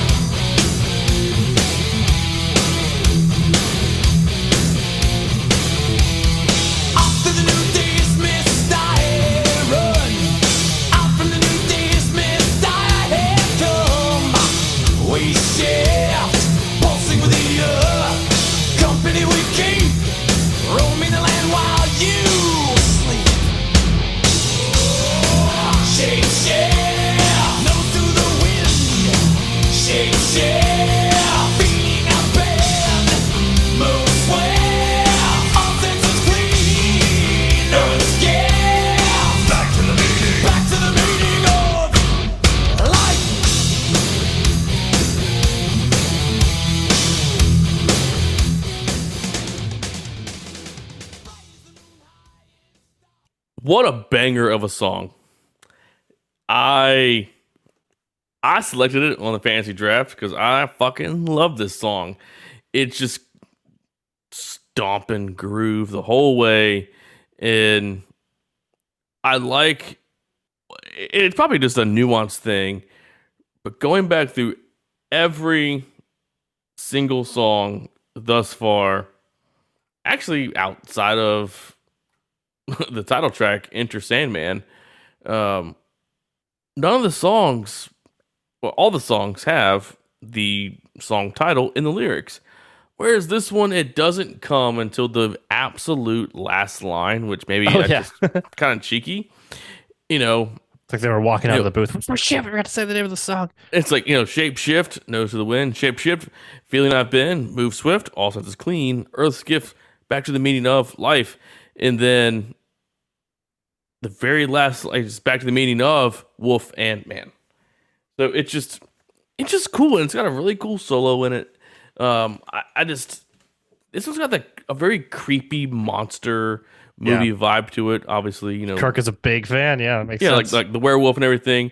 Like this one, it's definitely up there for me. It's this is definitely a sleeper deep track, which is Oh. why I selected it for my fantasy draft. And it's just a it's a cool fucking track. So, a couple of things. One, because I was looking back at our draft, our set list, and I was like, this doesn't make like, why wouldn't I have? If I'm remembering correctly, so I know we're going to get to that next. That Billy just straight up swiped. God, that failed, and I was like, damn it. but I, if I'm not mistaken, because we were snaking, right? Weren't we snaking when we were doing? We didn't just have a No, we no, we didn't snake. We we did it wrong. Where We, did a weird was- snake. yeah, it was like it was me, Chris, Billy, you, and then me again. We just went like in like numerical order, right? Me, Chris, Billy, you, me, Chris, Billy, you, and you had mentioned it, and I was like, I'm gonna snag it. Yeah, yeah, because Wolf of Man, Wolf and Man, I really like, and I think you fucking took it. That's exactly what I did. happened. Okay, that, that makes more sense because I was looking back at it and I was like, why in the hell would I not have gotten God That Failed or Wolf and Man? Because spoiler alert, especially growing up, uh, that we'll see where it ranks. As a kid, this was my absolutely favorite song on this album.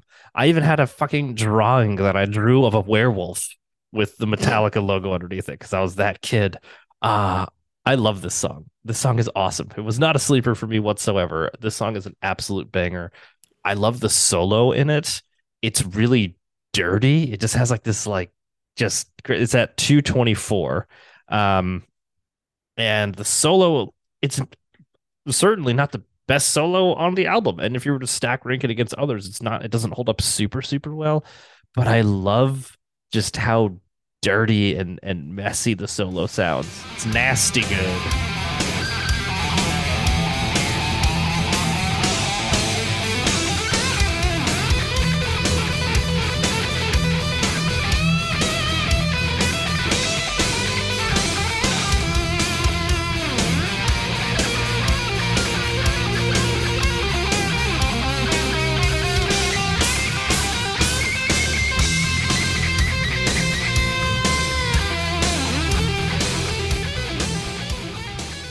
Again, not the probably not the best solo on the album by any means. Well, it's definitely not the best solo on the album by any means. But like we talked about earlier, it fits.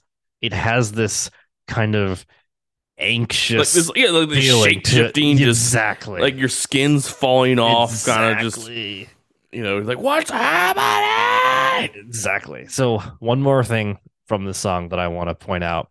Uh, at 333, there's going to be a couple other moments, not on this song, but from a couple other songs, has one of my favorite James Hetfield vocal deliveries on this album. the preservation of the world. So seek the wolf in thyself. So good. I love that part. The way he says, Seek the wolf in thyself. And he's just like wolf in thyself. and like the way he's doing it, it sounds like it's like hurting his throat. I don't know, just something about it. So It's almost like a black, like a black metal kind of screech, like Yeah, it's- not a it's just- screech, but you just said that. yeah, eerie. it's just I don't know, it's badass, man. Like it's just it's it's fucking cool. So yeah, I I love this song. Can't gush over it enough. It's fucking awesome. A Wolf of Man is a banger. Yes, it is up there for me indeed. Yes, yes. All right. Next track. The God That Failed.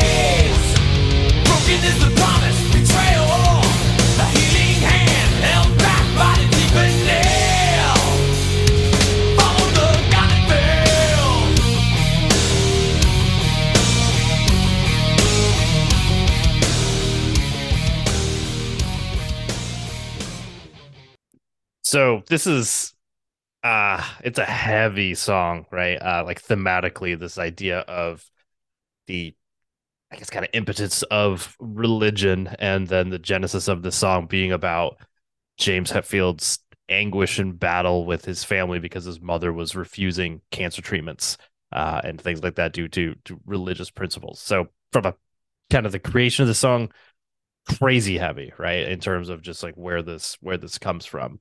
Uh lyrically, I would argue this is one of the best lyrical songs on the album. There's so much just insane lyricism and vivid imagery. And one of my favorite Metallica lyrics of all time actually is on this song, which is the healing hand held back by the deepened nail is such an incredible lyric and then follow the god that failed. I mean that that idea of in this instance the creation this idea being that if she had accepted you know medical assistance like that might have saved her right? But this idea of like oh no like religion says otherwise. So yeah i mean that to me is such a powerful lyric. And then obviously you know with with christ and the the image of that it's just it just it gives me goosebumps every time I hear this song. So from a lyrical standpoint, it's just it's so powerful. It's crazy. And I think that's why when I was younger, and again, Wolf and Man still absolute banger for me. That's just one of those heavy primal songs. But as I got older and the more I listened to God That Failed, and I always really, really, really liked that song. But I didn't realize how powerful it is. It gives me goosebumps just thinking about it, like how powerful this song was until you know, I got older, I listened to it more and more. So I will say that God That Failed is just an absolute fucking banger, back to front. The delivery, the chorus, the solo in it is solid. It's just, it's an incredible song. And for me personally, it gets the stamp 10 out of 10. God That Failed is a fucking amazing song. And I'm still mad at you, Billy, for stealing this during our set list. Uh, yeah, fantasy. I, I was gonna say, yeah, this that bastard took it seventh overall for his number two, and just that. I wasn't expecting it. I opening- thot it was safe. I thought it was oh, safe. yeah, I, had thought it was safe too. Yeah. I mean, I mean, how do you think like track two? That's where your set, open your set list was, is with this song as track two. Get the hell out of here! But just that thumping groove with the bass and drums, and you're, you're right. Like this is, it's a ten out of ten. Absolutely, just lyrically, thematically, musically, great song. I have never really picked up on that line until you just said it, and it gave me chills to think about it. The healing hand held back by the deepened nail is such a vivid imagery of. I mean, you're right. It's like you have doctors that can help you heal, but you are so steadfast in your faith, which you know the you know nail of Jesus on the cross. Like that's just that's just fucking wild, and that is so thought provoking. And I think that's what makes James a great lyricist and songwriter is just being able to be able to like you know it's not just like you know you refuse doctors because of your faith how can you make that prettier and more melodic the healing hand held back by the deepened nail like what the fuck man that's awesome Yeah. uh, let's do that solo real quick. Uh, let's see. Yeah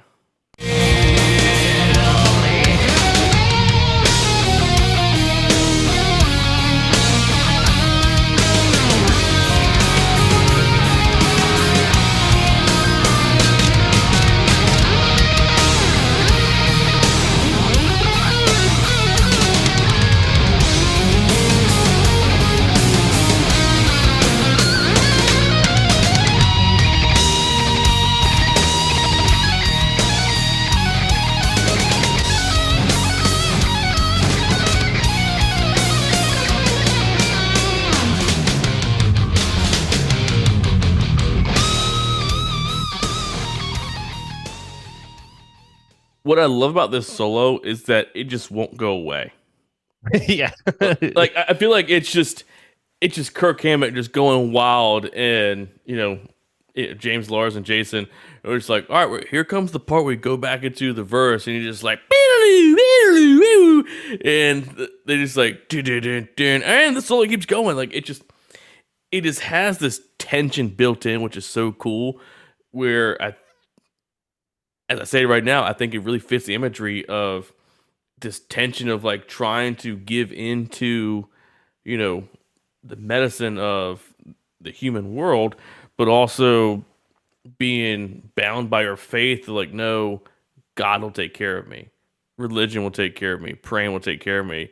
And it's just like this very just strange feeling that that emotion it evokes where it's it's not it's melodic but it has that tension built in it's pretty cool yeah. and, I and mean, like and Kirk just won't give up playing the solo.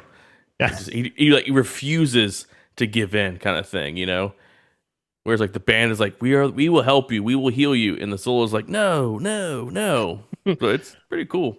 It is. It is. I, I, this is one of those songs that I liked growing up, but I didn't love it until I listened to it more and more, and especially started really thinking about the lyrics and the del- the delivery of the lyrics and everything. I mean, it's it's an incredible song. It really is, and I think for a lot of people, it doesn't necessarily get as much time of day as it should. I mean, it's one of the less played, actually, one of the least played songs on the album. I think it's like looks like it's second least played on Spotify behind uh the closer, which is uh, a mistake. Yeah, you're right. You need to listen yep. to it. You need to listen to God That Failed. It's an incredible song. Yeah, and you're right. This definitely was one that because I I leaned more to the next track, but as I got older and was playing it more, I was like, man, the God that failed just that. Like, how did I miss that op- that awesome bass intro for so long? But yeah, that song is definitely it's a it's a sleeper because of you know it's number of plays, but it's a banger. But Billy knew right. Take He was right. Two. I, I had I had it in my back pocket. I was like, nobody's gonna take God That Failed, and then he did. All right, and Billy with number seventh overall pick. What do you think? Uh, the God that failed. You son of a bitch. yeah, I was so pissed off. All right, next track. It's like when Neil took fucking KG from me during trivia. It's like his first pick. I was like, you see, you piece of shit. It's beautiful. All right, next track. What Orion and I wake up to every day. My friend of misery.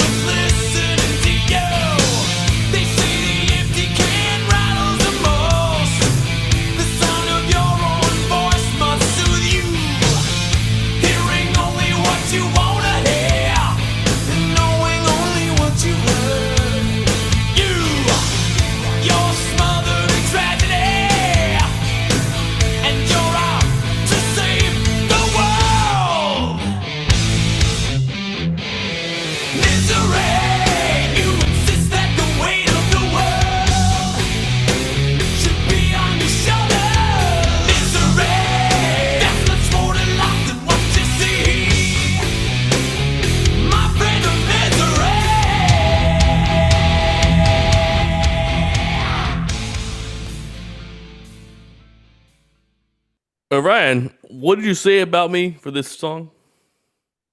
Uh, so two my quote was two heavy bass intros in a row got Adam straight up creaming his jorts. And that is not a lie because I love this song. Just I had, can play this song on bass. Uh, I remember it was one of the fir- one of the first more intricate bass songs I learned to play. Just that intro, I thought it was such a beautiful piece, and I again learned watching how to play it uh, from that documentary about the making of the album. But you know, it, this was supposed to be the instrumental of the album, which I'm sure people know, but was scrapped and made into you know a full song with lyrics and everything. And it just has a very haunting tone throughout it. It's I like it because it's again it's got the bass intro, but I feel like it is two songs put into one Mm-hmm. You know, it's got the you know you still there's screaming aspect of it, but then the the chorus is like another song that doesn't fit, but it does in a sense. And it's like obviously, Adam, it's one song. It's called "My Friend of Misery," but there's something about it which is just like with the God that failed. It just has something that the gears don't click into place the whole time on this song. And I think you know, being titled My Friend of Misery, you know, you insist the weight of the world should be on your shoulders. There's so much more to life than what you see, my friend of misery. And it just it evokes this tonality in this cadence in the song where you're just not on board the whole time. It's just you're always on edge the whole time about it. And that's what I like about the song a lot. Um, and again, just you know, sick bass intro. You got me, got me hooked. I knew it. Yeah. So the part that, especially if you go to 140, real quick, um, when we talk about kind of like the dissonant or the, the disparate parts of this song, I think God That Failed is flush solid through and through to beginning to end. I've always liked My Friend of Misery, but I've always found that transition to the chorus really jarring, like at 140. Um, you can play a few seconds before that to kind of Yeah, hear what I mean. It feels like very different songs. And Yeah. you're out to save the world. Misery, you insist that the of the It almost feels like a completely different song when it transitions Yeah. to the chorus. It, it does feel completely different. Like It feels more like this- just like southern rocky, like not as doom and gloom as the beginning of the song is. yeah, like, eh, like the verses like uh, they're doom and gloom. They're kind of haunting and mellow melancholy. Whereas you're right, the chorus is just like Yeah. my friend of misery. yeah. It's so I I've I've always liked my friend of misery.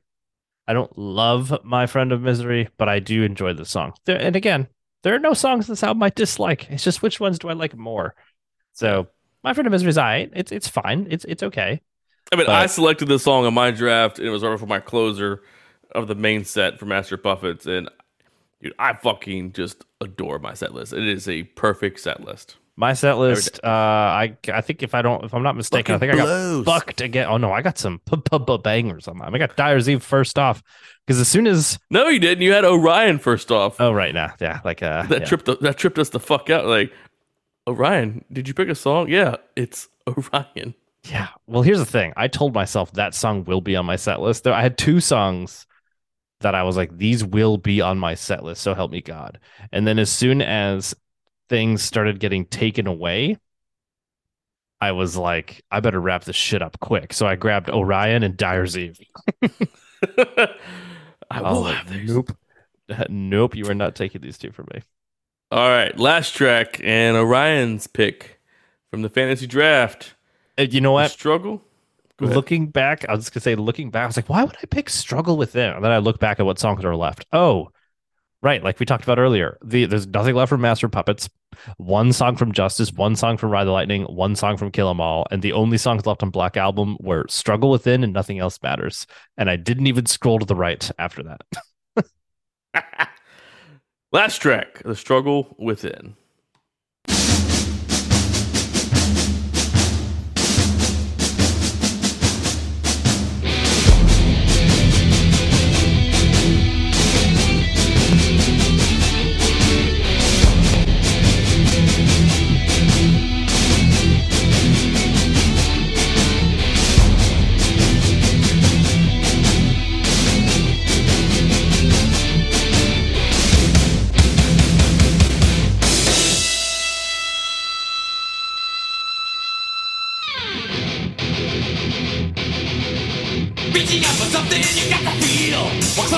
What you thought was real. Kicking at a dead horse pleases you. No way of showing your gratitude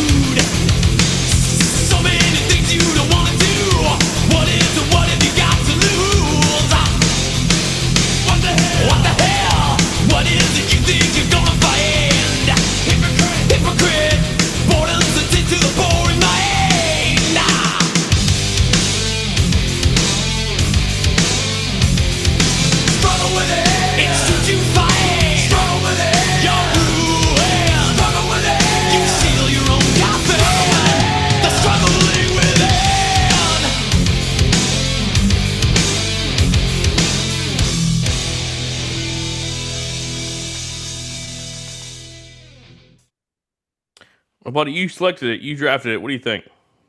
Struggle Within is messy, thrashy. It's fun.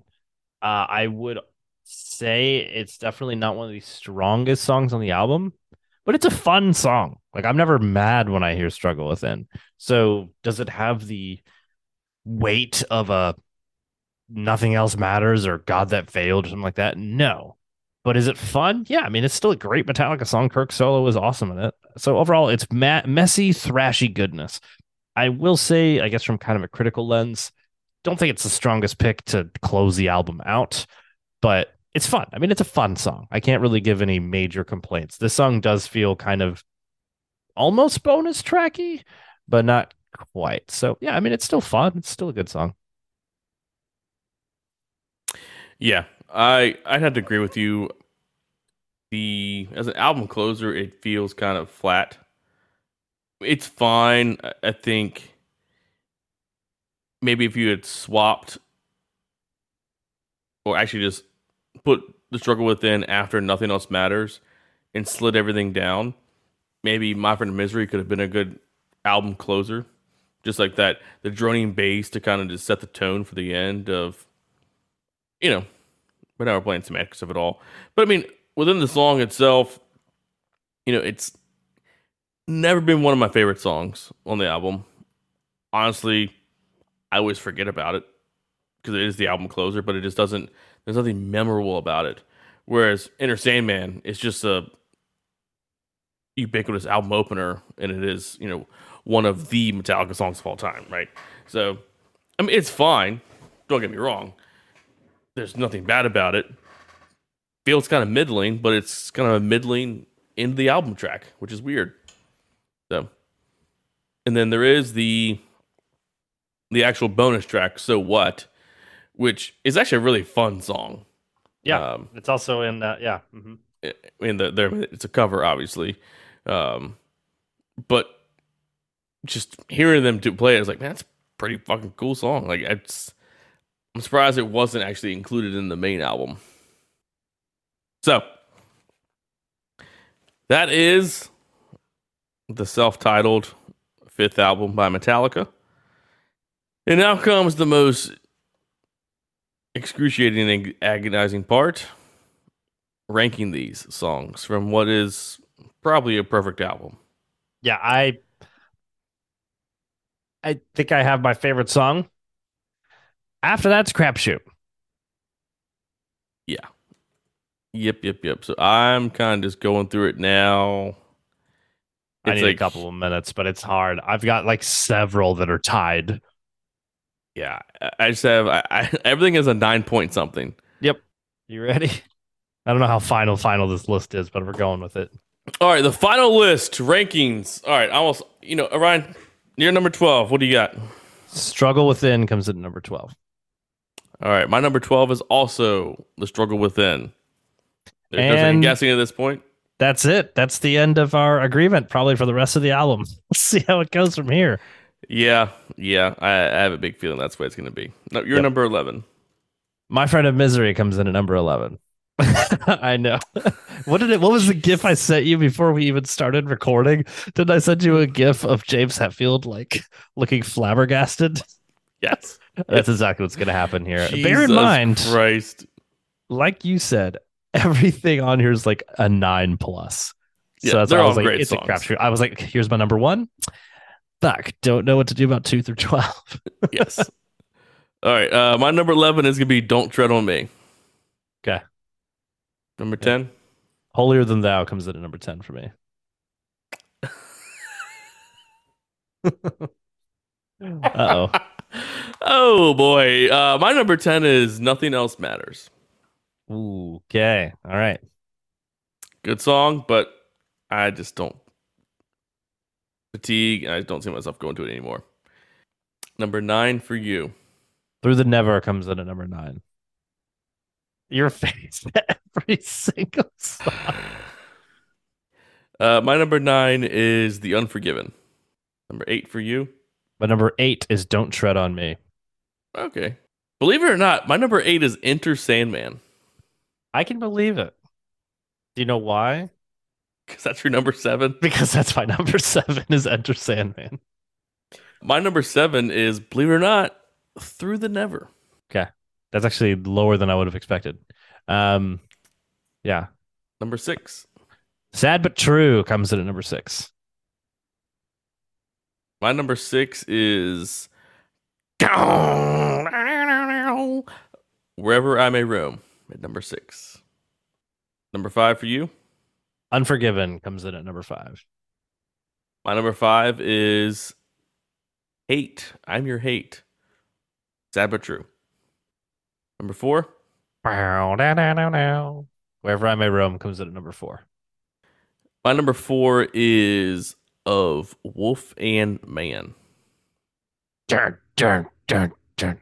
So good. Your number three. My number three, Nothing Else Matters comes in at number three. uh, my number three is My Friend of Misery. Just a very slight, slight divergence with us there. Uh, your number Three and two. 11. My number two, dun, dun, dun, dun. Wolf of Man comes at number two, my childhood favorite from the album. Okay. Uh, my number two is The God That Failed. Ooh. Ooh. You know where that puts my number one? The God That The Failed. God That Failed has become my favorite song on this album. which puts my number one at Holier Than Thou. Ooh. I have it as a Maybe a I nine. should swap those. I have it at 9.9. I should I should swap those. That's You have Than Thou with a 9.9 as your number one? but I have the God That Failed at 9.9 and 2. Buddy, you got to go with your gut. God That Failed dethroned of Wolf and Man for me in like, I don't know, like 15 years ago, whatever it was. But I always All right. listened to Wolf and Man. But Making a change. oh, Oh, It's a Holier number two. The God That Failed number one. Wow. You're right. You're right. It's got the bass intro. You, you can't. You're right. I'm foolish. I'm making a. I'm making a switch. I can do it. It's my podcast. I can do what the fuck I want. that uh it's so yeah i mean it's the rightful spot for it i think you're fine either way but uh i would argue in my opinion god that failed is the coolest song on the album i mean it's all preference right as it's all subjective every album re- review we do is subjective uh, I will still say that Tornado of Souls is the best song on Rust in Peace. Uh, however, uh, I mean, God that failed. It's just I didn't appreciate, and I think for a lot of people, you don't appreciate how good that song is until you re-listen to it several times. Yes. There's a lot of 10 out of 10s on here for me. Oh, so many, but Um, it just it, it would be so difficult to rank them if they were all ten out of tens. Yep. So I think for me, it has come to a point of what songs do I want to listen to? And as cliche as it is, like I can listen. I mean, obviously, God That Failed and Wolf and Man are my top two. I don't have the fatigue for Nothing Else Matters or Unforgiven. I do have to be in the mood for them, but they still stand up for me. And then Wherever I May Roam is still a banger. So, yeah. Yeah. I mean, It- it- but I, I agree with those two songs. Like they're great songs, but I just I don't see myself going to them very often. You know, I had a couple glasses of wine, it's a late Saturday night, getting into my feelings, doing some sad slow songs on the YouTube. Sure, throw some nothing else matters in there. we'll cry a tear or two, but yeah, it's just it's a good song, but it's just not my. It is the ballad on the album, but it's just not my go-to. Um, so final rankings. Enter Man. I have it at eight. You had it at seven, which is actually really surprising that the It's like right in the fit- middle for me at this point. yeah, it's it, one of the most famous Metallica songs, if not the most famous. Is yeah, I've heard better. Well, I don't know if I would go that far. It would. I still love Enter Sandman, and seeing it live is fucking dope. And I'm Yeah. never mad when I hear it. But it's like if we're gonna play the but Black album, pick some songs. It's gonna be like right in the middle of the pack for me, and that's Yeah, exactly well, where I think up. it's like you, you also look at it too. It's like you've heard Enter Sandman, but have you heard the Yeah. God that failed? Have you heard My Friend Misery? You know that kind of stuff. But all right, so Enter Sandman eight and seven, Sad but True five and six, Holier Than Thou two and ten, Unforgiven nine and five, Wherever I May Roam six and four, Don't Tread on Me eleven and eight. Through the Never, 7 9. Nothing Else Matters, 10 and 3. uh, Wolf of Man, 4 and 2. The God That Failed, Numero Uno. My Friend of Misery, 3 and 11. oh yeah, I forgot about that one. The Struggle Within, Cellar Dweller at 12 and 12. Yep. So, I mean, really, outside of My Friend of Misery and Holier Than Thou, and nothing else matters. You know, those are the really big gaps. We're kind of in in line with everything else. But again, this album is just you probably we probably could go a little di- deeper and and really pick apart these songs and well, you know, this is a cheesy song, this is a wimpy song, this is a really dumb song, but I think that it's you know, the Black album through and through, there's not a terrible song on it you know, yes, Unforgiven and Nothing Else Matters are more of the two slower ballady type songs, but I think they fit well. They're well written and they're beautiful songs. I, I think James Hetfield's vocal delivery, it's got like the perfect balance between that grit, but that emotional, you know, broken, you know, tattered soul full sound to it. So I just, I mean, I it's mean, for, for yeah, for growing up for me as a kid, like it was just a go-to album, and really solidified and just opened the portal to go down the rabbit hole of what was you know metal. Yeah, 100%. So, I mean, I think the the self-titled, the Black album, which we all know it, um, is an iconic album. It really is. I mean, if you play Enter Sandman or Nothing Else Matters, chances are whoever you play it for has heard it. It's unlikely they haven't. You know what I'm saying? So, yeah, it's an iconic album. Does it still hold up? Yeah. Absolutely. Yeah, If you were over ten years old, you have heard one of those two songs in some way, shape, or form. Yep, exactly. So, If you have watched American sports, you have heard Enter Sandman. exactly. So, bingo banger, my friend. This is uh, and for everybody who's like, "What? Where's puppets? Where's justice?" It'll happen. They Hold suck. Hold on to your pants. They'll uh, they'll happen. They'll happen. But this felt appropriate. And also, I will say, and I'd like to revisit seventy two seasons, and I'm sure we will when we do our uh, show recap. I even more so now feel that 72 seasons fits in that black album load pocket. Yeah, for sure. So, but good stuff, man. This is uh I'm glad that this this backup backup backup plan worked and I wish we had just thought of this to begin with because this made so much sense. Indeed. Well, my friend, anything else in summary? Well, that's it, buddy, man. I appreciate that. I thought this was a good way to, you know, as a backup plan, was a good way to cap off the first year of Yes. the Metal Oasis. Makes sense. It's hard to believe we've been doing it for a year already. You know, we've had a lot of good episodes, a lot of good guests, um, a lot of fun times, a lot of fun memories, just some weird things that have happened, just funny one-liners, and it, it's just been a lot of fun to really going back through a lot of albums that you and I have, you know, new albums, old albums, really old albums, really new albums, and going down memory lane with you. It's been a lot of fun some songs, you know, I've got a you know, I still play to this day. You know, from bands that I never would have listened to before. You know, I still play Amazonia. God, you that know, song is so good. Like you know, I I'm you know, Gojira is probably a band that I'm slowly getting more and more into. You know, bit by bit. But if it wasn't for the podcast, I probably would have never listened to them. So I'm happy about that, and I'm happy to be doing this with you. But uh, yeah, so I'm, looking forward to the next year and doing some more fun things with you and getting more guests on and just watching us continue and go down the metal journey. Um, so again, everybody, thank you for listening to us week in and week out. We appreciate all the support and the feedback. Uh, please continue to follow us on Facebook and on Twitter at the Metal Oasis Podcast.